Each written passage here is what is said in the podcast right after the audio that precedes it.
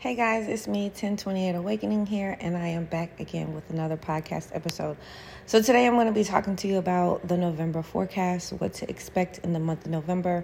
Most of you guys are aware, and if you did not know, Saturn is now going forward.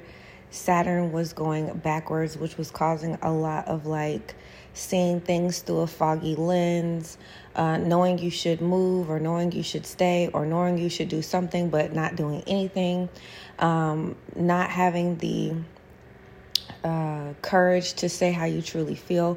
So it was a lot of stuck energy, which has now is now moving forward. So you should feel that maybe on Sunday. Um, and I actually just saw 444. Now on November 8th, Are we past the 8th now? I think we should go to the 10th. Okay. We'll start with the 8th. November 8th, uh, Venus enters into Libra. Um, Venus is the planet of love, and it's also at home when it's at Libra. So that's its original, it resides originally there.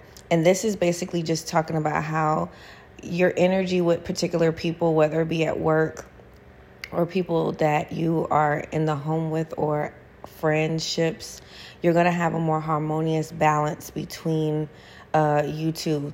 Relationships will be restored or maybe even amend during the eighth. So let's say you haven't talked to somebody in five or six years or something like that. You may get the energy or the urge to call that person or to reach out in some kind of way.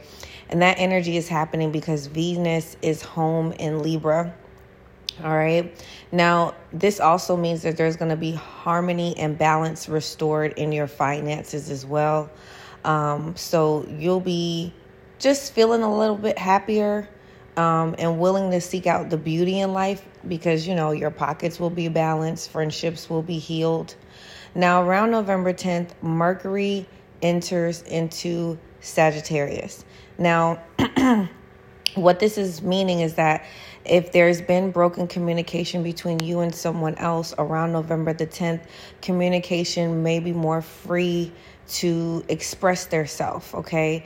They may also want to have big ideas or people around you may have like big drastic ideas and they want to learn how to break them down how to turn them into a reality.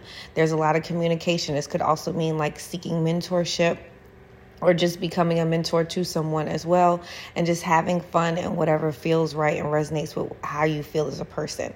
Now, November 13th, there is going to be a Scorpio new moon. Okay, shout out to all my Scorpios out there. Uh, it is still Scorpio season in this camp. Um, happy birthday.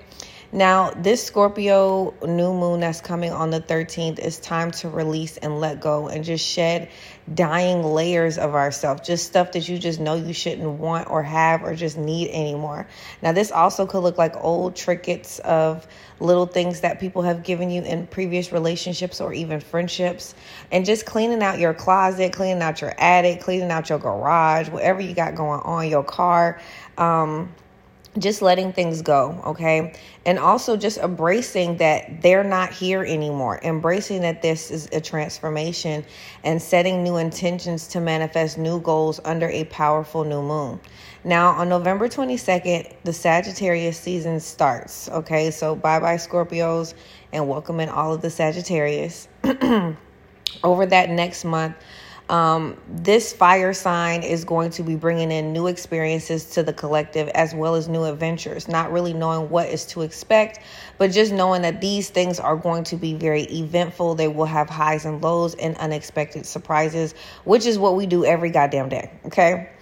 Um, this will be different though because a lot of us are going to be having an adventure with our own aspirations with our own desires and maybe even going to the next level or just starting on the first level for most of us. Now around november 24th um, the planets will be dancing around each other in a weird way Um, but this could just mean that you want to move, you want to move your body. I mean, this all affects us in different ways.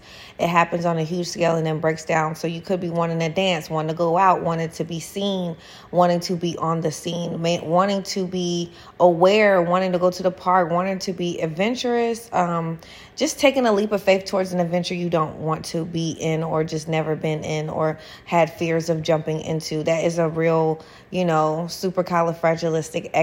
supercalifragilisticexpialidocious energy. Now, November 27th, we will have a Gemini full moon, and this one is also um, about restlessness and anxiety, okay?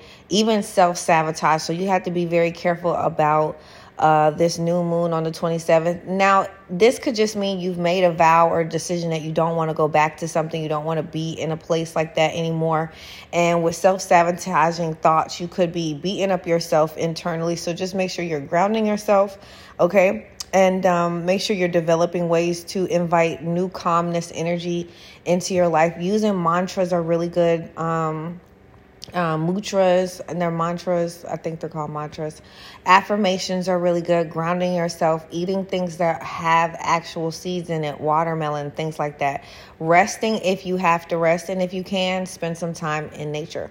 I love you guys, and this is the November 2023 forecast, and I will see you guys on my next podcast episode.